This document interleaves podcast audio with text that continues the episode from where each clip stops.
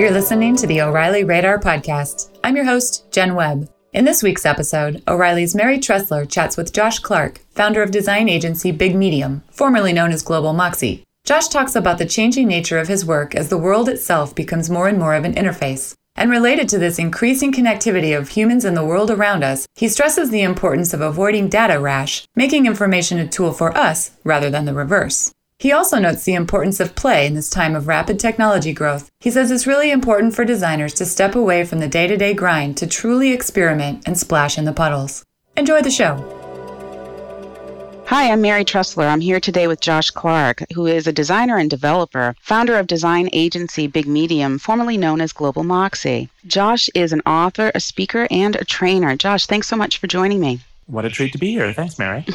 um, I'd like to start off with um, hearing a little bit about Big Medium, which sounds like it's a fairly new company or agency. Could you tell me more about it and what you're working on these days? Sure. I, you know, it's it's really the same stuff that I've been doing for years in terms of it's a it's a small boutique digital agency that takes on design projects for a, a limited set of big mainstream companies um, every year. And so uh, the last several years, I've done projects for companies like, well, O'Reilly Media. We, uh, we just did, did a uh, finished working on a big redesign of, of the site that's just starting to roll out in beta, which is fun to see. Um, as well as um, you know companies like Time Inc. and TechCrunch and Entertainment Weekly. Um, but over the the last uh, couple of years, I've found the nature of my work has been changing, um, as well as my my interests, and I think the culture of of digital design is changing too. To be start moving off of screens, and it felt like a, a, a opportunity to redefine my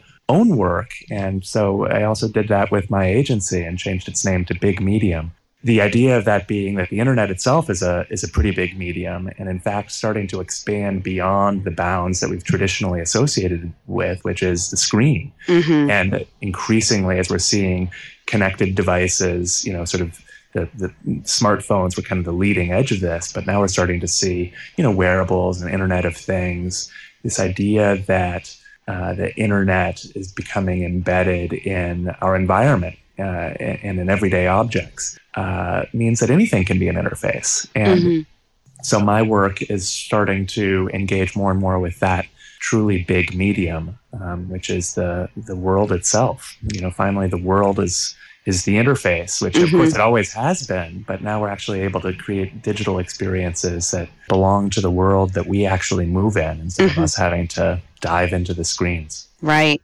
right. I love that that phrase. The world is the interface. It's so true, and it, you're right. It has been there all along, but I think it's more obvious to more people.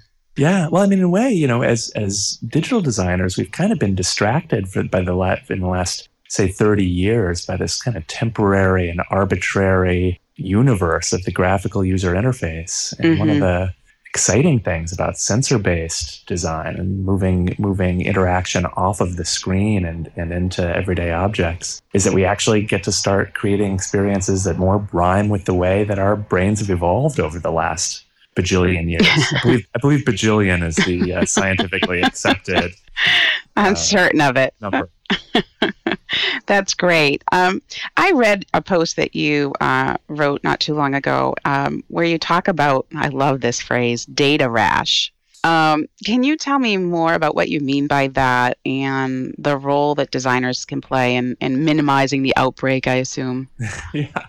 Well, the idea of it is sort of, you know, a data rash is kind of this uh, unexpected, unwelcome, and certainly unsightly eruption of data and notifications on your skin, you know, which is which is the danger, I think, maybe the fear of this idea that, you know, I mean, as anything can be an interface, the horrible uh, potential outcome of that is that mm-hmm. we have everything screaming for our attention, including, you know, now wearables that we're putting on our own body. We don't, you know, want our skin to constantly be itching with this rash of notifications, right? Which unfortunately, I think for a lot of app makers, you know, we all feel this on our phone. And I think that early adopters with smartwatches are finding this too where this the defaults are just way too many notifications for just inane you know pieces of information that really aren't urgent mm-hmm. uh, And so, how do we, uh, both as consumers as well as designers, start being a little bit smarter and gentler to ourselves uh, and to our customers with how we, you know, really present uh, information mm-hmm. and, and, data? Uh, you know, I think in, in a sense we're in this this period of luxury where we have so much access to information and, and it feels like this this pleasure but you know, I, I, think that one of the real luxuries is is finding ways that we can actually protect ourselves from information. To find you know oasis where the information is is a tool for us rather than the reverse. Right, right. Who's controlling who? Well, that is interesting. I think it's um it it feels noisy right now. And, yeah. And you know, I think the noise has to happen to some degree? Do you do you i mean in terms of figuring out what works and what doesn't and where the balance is? Well you know I, I, think that right now we're in this period of sort of fetishization of data. Mm-hmm. um, as and I, I mean that kind of in all aspects this idea that that we as just you know regular in our everyday lives you know want to have more data there's sort of pop of information around um, exercise and quantified self, for example. It's mm-hmm. like let's, let's, count every step that we're taking, and and I think as businesses, let's collect every piece of data because you know then we'll really know the answers. And I think that we are starting to turn the corner from realizing, you know, it's not really about the data, but it's about what insights can we get from it. Mm-hmm. Particularly when you look at consumer products, right now there's there's kind of this this sort of sensor based thing of, you know, for example, step counters and stuff like that, where, you know, there's sort of this immediate sense of empowerment. Oh, great, I'm in control of my information. I know what's happening. But then quickly you're kind of like, well, what do I do with it? Right. So I think that there that you're right that it's it's a useful thing to kind of gather this information, to share this information. But I think particularly as the people who create products around this stuff, the emphasis has to be on not the data, but the insight I think it's the same for when we think about, you know, creating smart objects, smart homes and stuff like that. It's not so much let's make everything talk. Mm-hmm. You know, it's not about the talking. It's about the conversation. Right. You know, which is a, maybe it seems like a semantic difference, but it's really about what's the value of what's being said because mm-hmm. I don't want home automation. I don't want a smart home. That's not my goal. That's hopefully a means to an end of having my environment be a more peaceful, harmonious place where things can, where, you know, every object in my house has this feng shui ability to just sort of do the right thing because it's more aware of the environment that it's in. Mm-hmm. But it's, the goal is not a smart home. That just seems sort of creepy. Right, right. There's this, there's this great line, oh gosh, who said? Dan Gold, I think. That, you know, how smart does your bed have to be before you're afraid to go to sleep at night? That's great. And that is creepy. well, you know, I mean, I think there is this sort of this anxiety that people have when they start to think about the objects in their environment, watching them, or, you know, or who's behind that. You know, right. Is it Google or Amazon or some other sort of corporate entity? You know, what are they doing with this stuff? Or, or the sense of a loss of agency. You know, it's like, well, if my house starts taking care of anything, you know, am I a cog in the wheel? Uh, you know, I think that there is there are a number of anxieties around these things, and you know, mm-hmm. kind of these tropes of science fiction dystopia. You know, of the machines taking over that I think we need to be sensitive to as designers. Sure, sure. You mentioned uh, step counters. What what do you perceive as the biggest opportunities for wearables?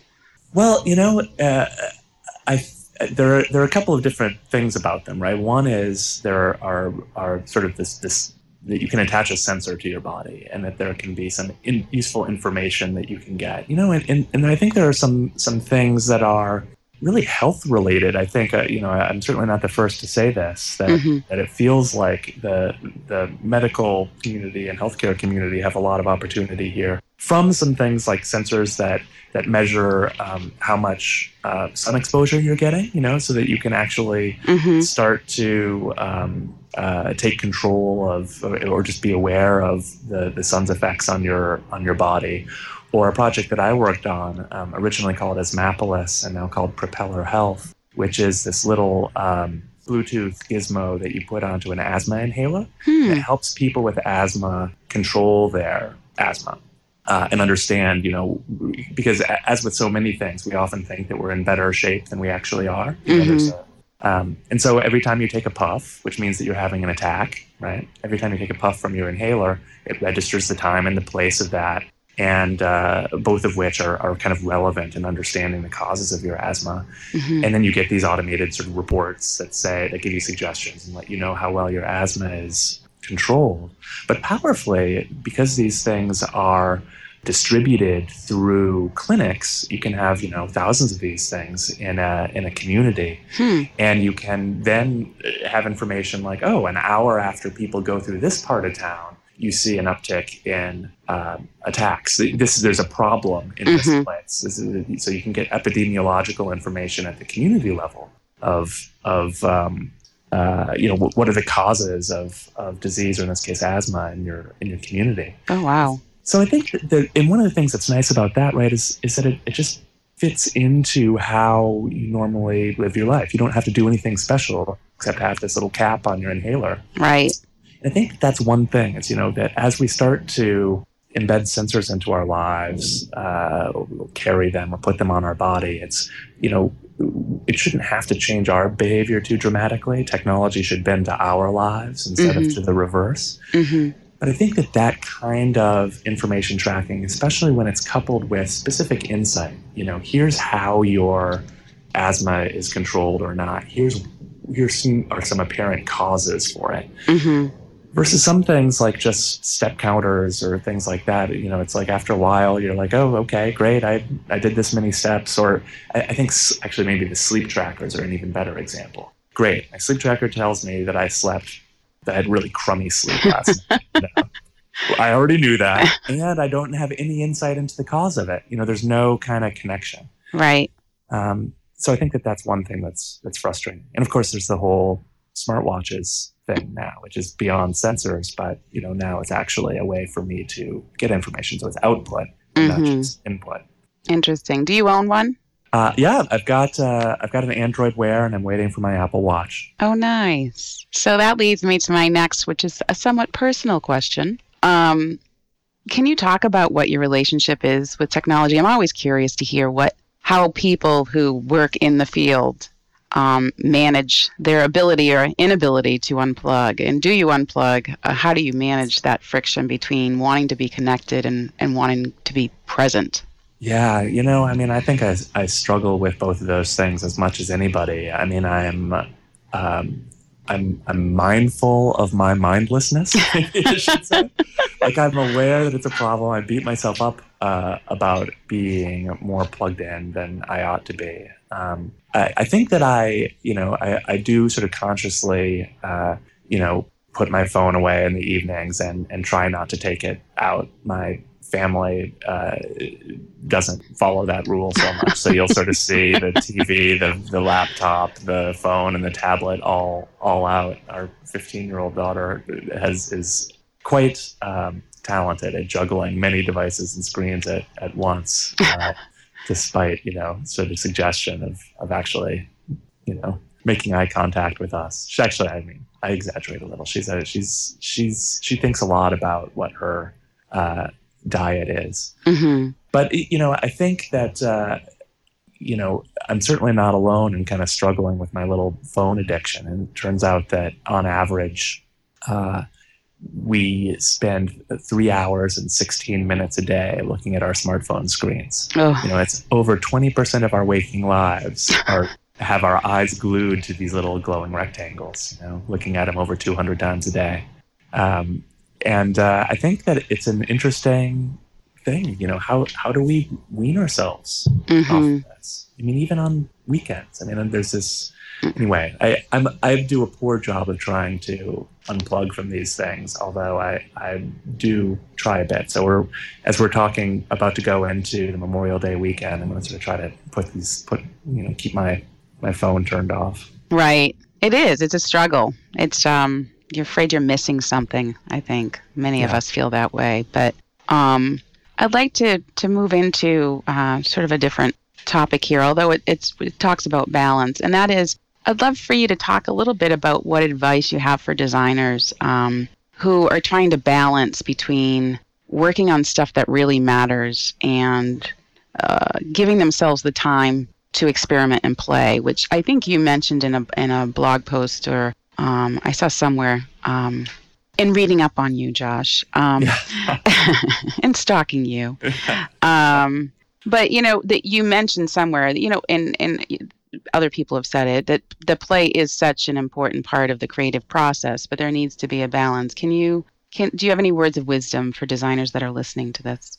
Well, I, I, I do think that at periods of change and opportunity, it's really important to spend some time experimenting and just mm-hmm. splashing in puddles. And you know, I, I, think that, for example, we're we're at a this moment now where we've got you know this ability to embed essentially smartphone brains into all kinds of different things or or put sensors uh, into objects that, that our phones and, and other smart you know computers can can talk to uh, it, it, means that we have this sort of period of ex- exploration where mm-hmm. we figure out what does it mean to to to wear data to wear computers to be surrounded by objects that have some sort of uh, intelligence so I think that we've we've got this opportunity to really change the way that we think about relationships to, to information and data and interaction and basically physical interfaces to digital systems. Mm-hmm.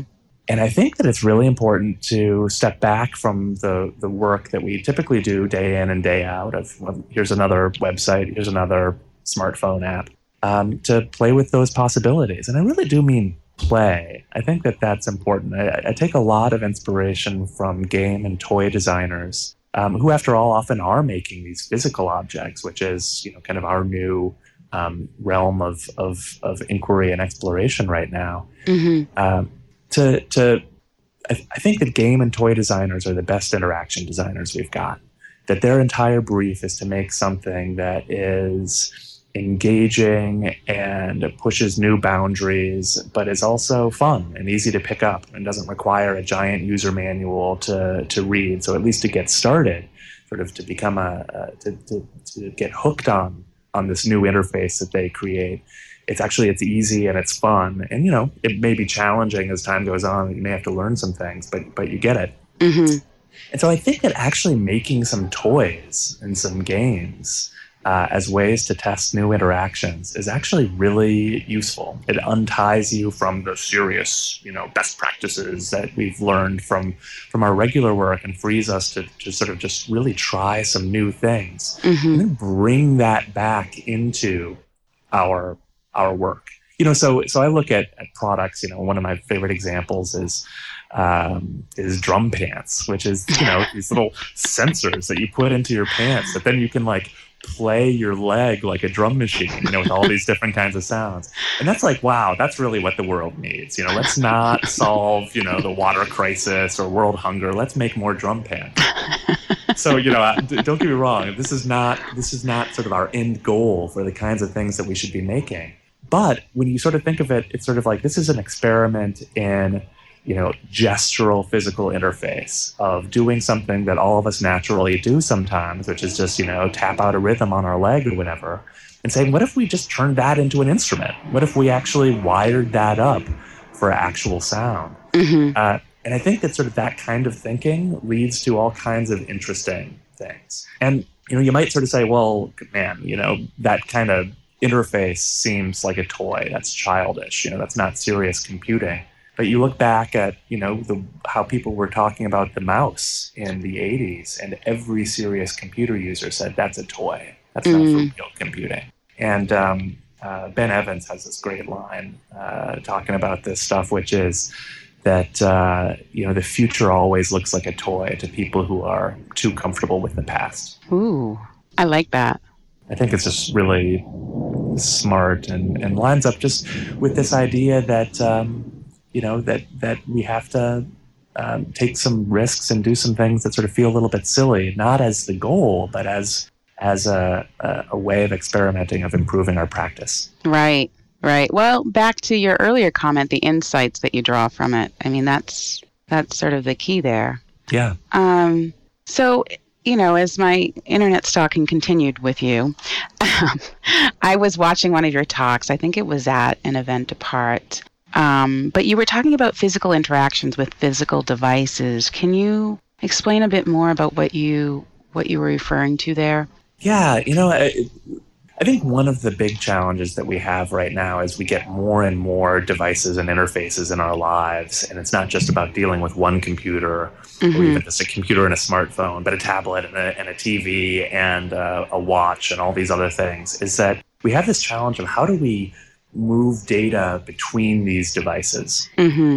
Uh, you know, because right now, you know, most of us, uh, are, this is going to be really familiar, are constantly just emailing crap to ourselves, right? It's like, right. oh, I need this over here. Someone's going to email this URL, or you know, I'm going to text this thing, you know, my contact information to someone sitting right next to me. I'm going to send that information all the way up into space just to move it over, you know, two feet. Yeah. Um, and it used to be actually that this problem was pretty you know was kind of solved 15 years ago for anybody who had a palm pilot. It was super easy just to beam information to from one device to another. And it was mm-hmm. this physical interaction. That was one of the things that was great about that early app bump that eventually got acquired by google and we haven't heard much from it since then. But remember it was just like oh you can actually have this easy physical interaction of just you know bumping your phones together and right. contacts exchange. Whatever happened to that? Uh, well, Google acquired them, and um, uh, you know it would be great to see if something like that got cooked into Android or at the operating system level. But I don't know if that's yeah going to happen or not. But because that's really in order for for this thing, this sort of easy, effortless exchange between devices to happen, like a, a bump like exchange, it kind of has to be down at the framework level of the operating system in mm-hmm. order to mm-hmm. get real, you know, in order for it to be really present. But one of the things that I love about that is that it recognizes that these are not abstract two-dimensional screens, but these are physical objects in our lives.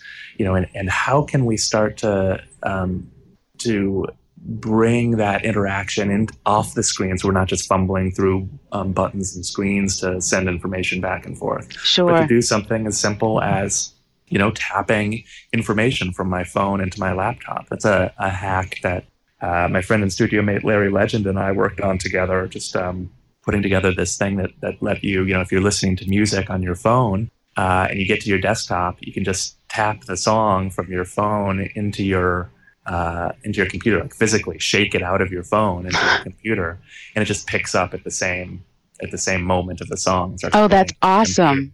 Uh, and it's this kind of thing of just sort of saying, you know, these are actually just two physical objects in my life that happen to have these superpowers, but can't I just treat them physically.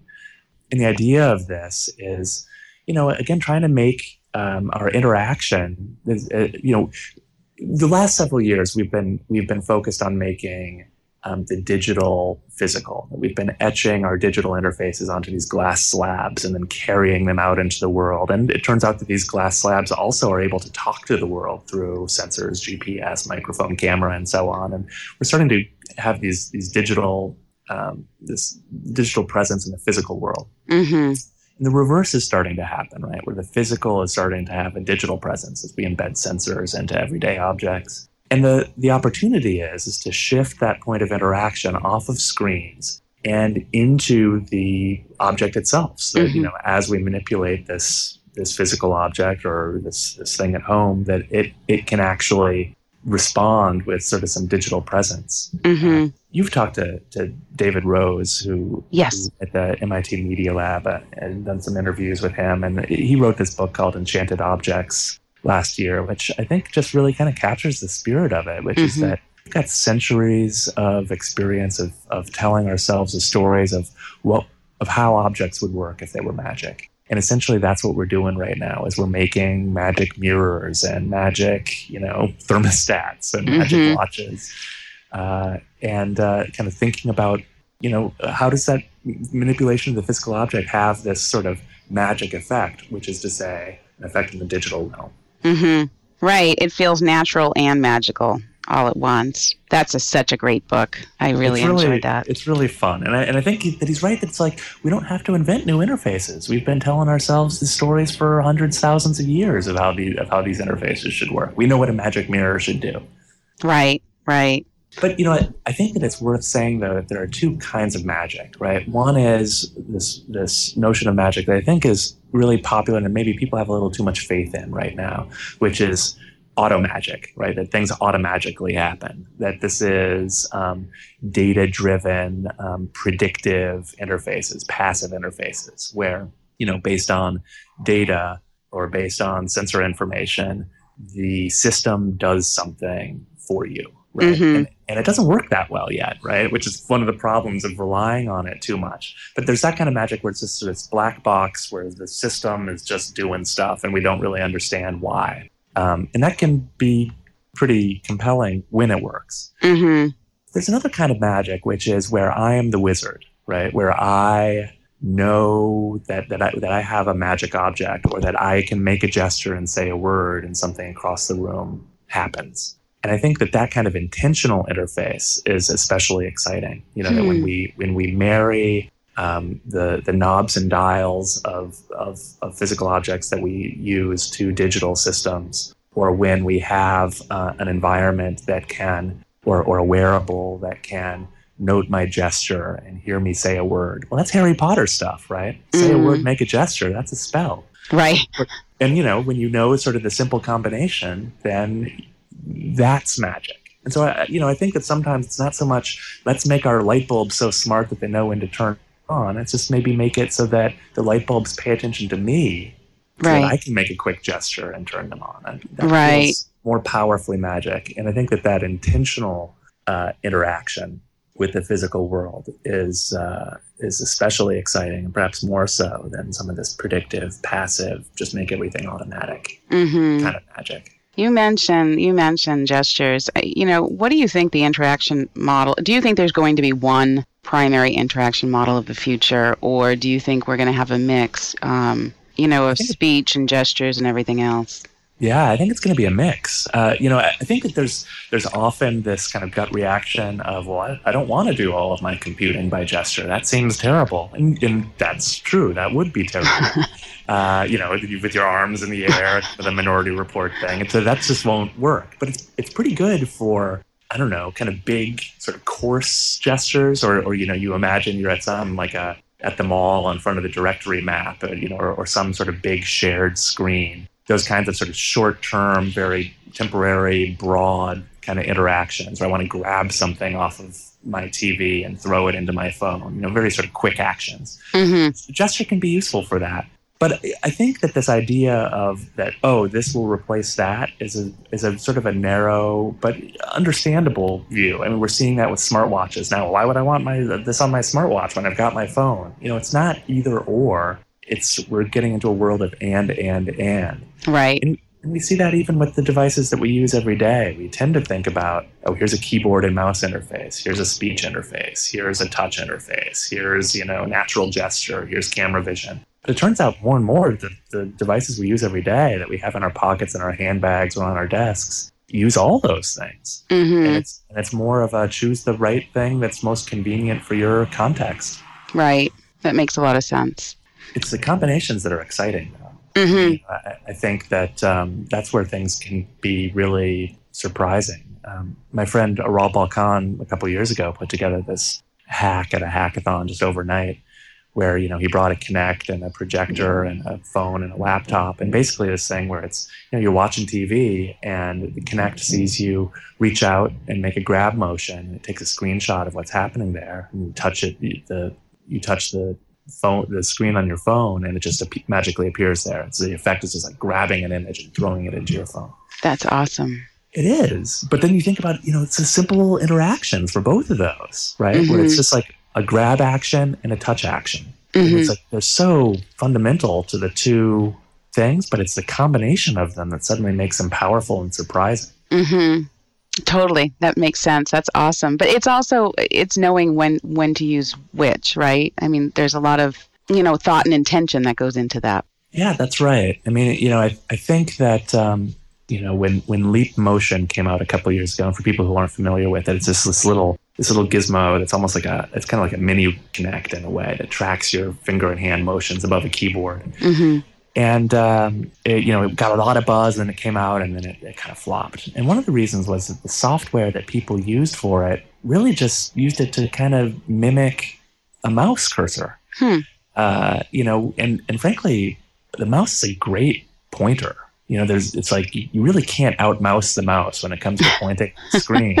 And in fact, our hands are really clumsy for these really fine interactions. And there wasn't enough kind of questioning of, well, what can I use this for? I think it's a common problem whenever we see a new kind of input or output or medium in general. What could I use this for that I can't already do with existing technology? Mm-hmm. You know, and one of the things for that is, you know, well, you could start using this to point at things that aren't on the screen, for example, you know, to create this, you know, if, if the computer now knows that I'm pointing at something, some physical object, then I'm creating a, a physical digital bridge, you yep. know, that, that then becomes really compelling. But I think you're right. It's, you know, what are you using this stuff for? And sometimes the old tech is better than the new tech for that thing. Mm-hmm. So let's figure out what the new tech is better at.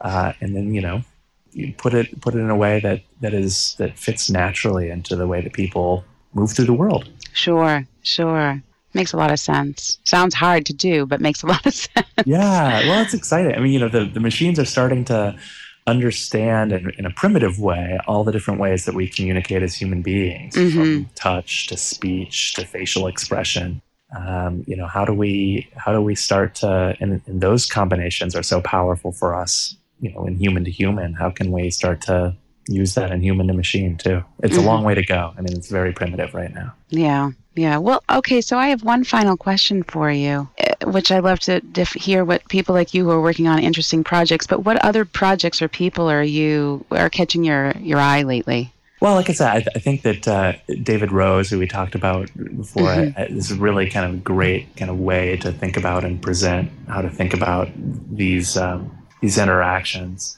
I think the, the the stuff too that I'm most excited about are uh, some of these cross-device things. So we've started to see, you know, with Apple's continuity, for example, mm-hmm. sort of a, a, what I would call a really basic attempt to solve this problem of of moving information from one device to another. So if I'm starting an email on my phone and I'm just like, oh, this is taking me forever. I'm at my laptop. I can just sort of click a button on my laptop and it just pulls that email right over and I'm, I'm going straight through. But it doesn't take in this idea of device to device uh, interaction. And so I think one of some examples, you know, I've talked a few, about a couple of those things from the thing that Aral did with the, the grabbing the, the image off of the TV or the thing that I did with Larry Legend about you know shaking information from one device to another. Mm-hmm. Uh, MIT Media Lab obviously has a lot of really interesting uh, projects with this. Their Tangible Media Group uh, did a project called Thaw, which lets you press your press a uh, your phone against a uh, a laptop screen, for example, and start to actually move information between the two screens, sort of wow. based on that physical contact. Mm-hmm. Um, and then also sort of recognize the dimensionality of the phone itself so that you know they've got a demo where there's a game that you know you can put your phone on the screen and a little character can jump on top of the phone you know so it's not just screen to screen but it's about this this physicality hmm. and, and that's the thing that i think is really the interesting thing to play with right now is how can we move the point of interaction off of the screen and recognize the physicality of these devices that we have sometimes devices that won't have screens at all, and other times that kind of incidentally do. Mm-hmm. One of the things that you know, I, one of the things that made mobile so powerful is that it introduced this this idea of action at the point of inspiration. You know, mm-hmm. that it's like, oh, wherever I am, I've got this powerful computer and internet connection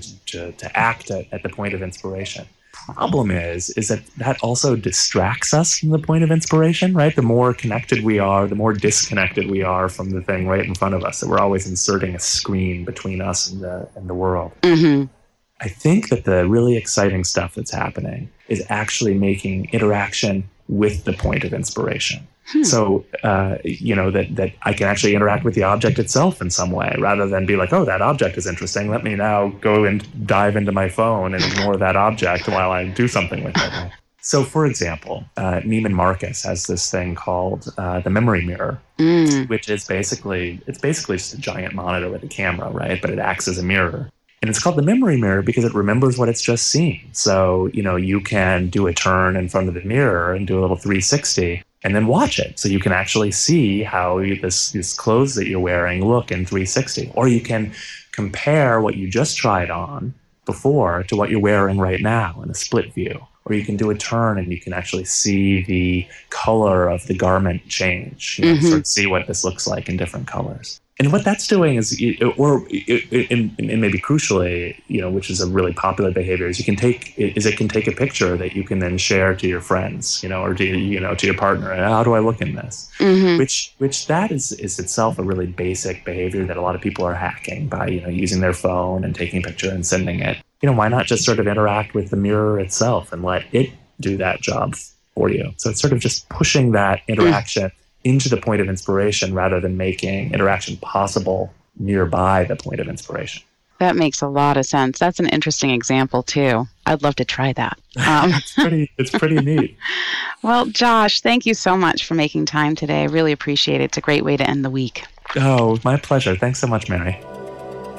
You can reach Josh through his Twitter handle at BigMediumJosh. Thank you for joining us. If you liked the show, make sure to subscribe through iTunes, TuneIn, or SoundCloud so you never miss an episode.